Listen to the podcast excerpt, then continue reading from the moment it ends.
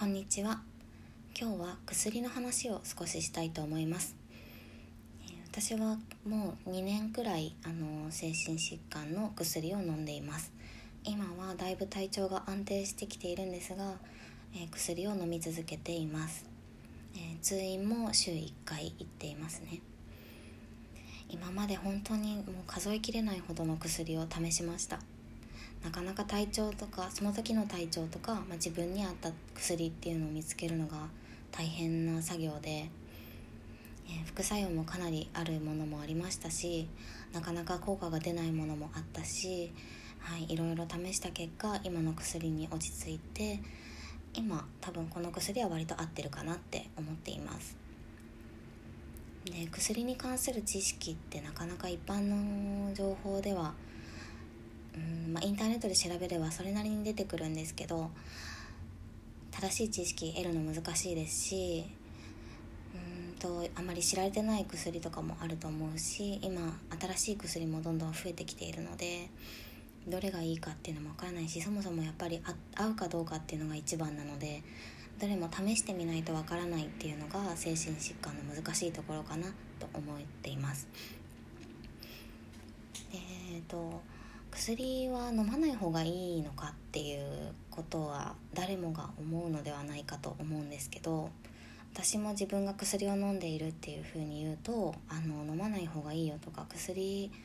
はできるだけ減らした方がいいっていう考えの人が意外と周りにたくさんいるんだなっていうことを知りましたね。あのかなり仲のいい友人とかでも、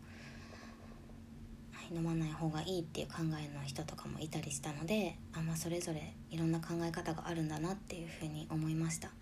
まあ、もちろん飲んだ方がいいっていうか、たくさん飲めばいいっていうものでもないですし、まあ、飲まないで大丈夫ならそれに越したことはないっていうのは確かだと思います。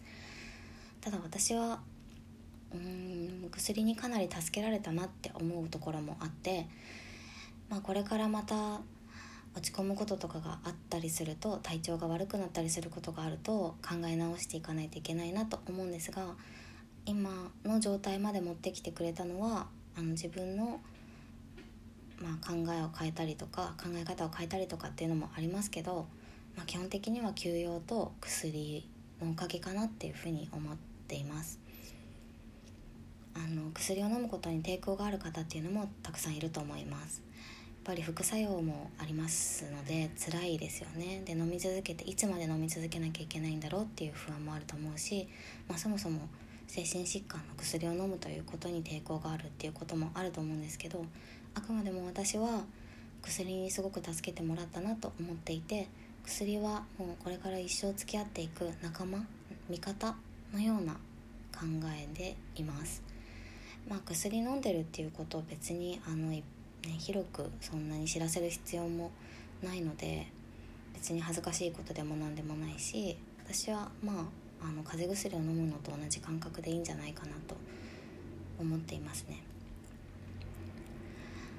ただ多分うんその精神疾患に関して言うと、その症状が人それぞれであるということと、まあ、あまりこう詳細が解明されてない部分もあることで、うんうん、あるのにくに比べて薬の種類が結構少ないのかなっていうのは、まだまだこれから研究がされていくべきところなのかなとか感じたりしています。私が感じた薬の副作用としては、まあ、腹痛、吐き気、えー、食欲増進、不振、えー、頭痛などなどですね。身体的な症状が結構副作用であったので、それをね耐えるのは本当に辛かったですね。あの本当に合わない薬であれば変える必要があるんですけど、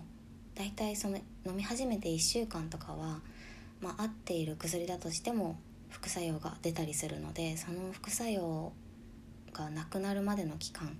その副作用に耐えるということが結構辛かったことも覚えています。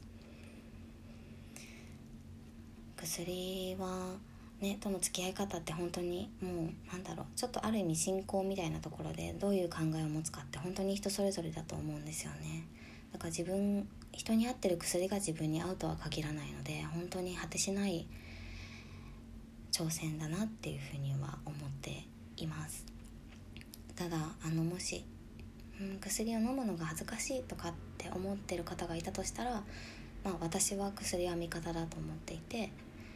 薬に助けてもらえればそれでいいんじゃないかなって。私はこれからも多分飲み続けると思うし、まあ、いつか先生にもう飲まなくていいですよっていう日が来たらそれはそれでまあいいかなっていうふうに、まあ、ちょっと軽く考えています。薬はね、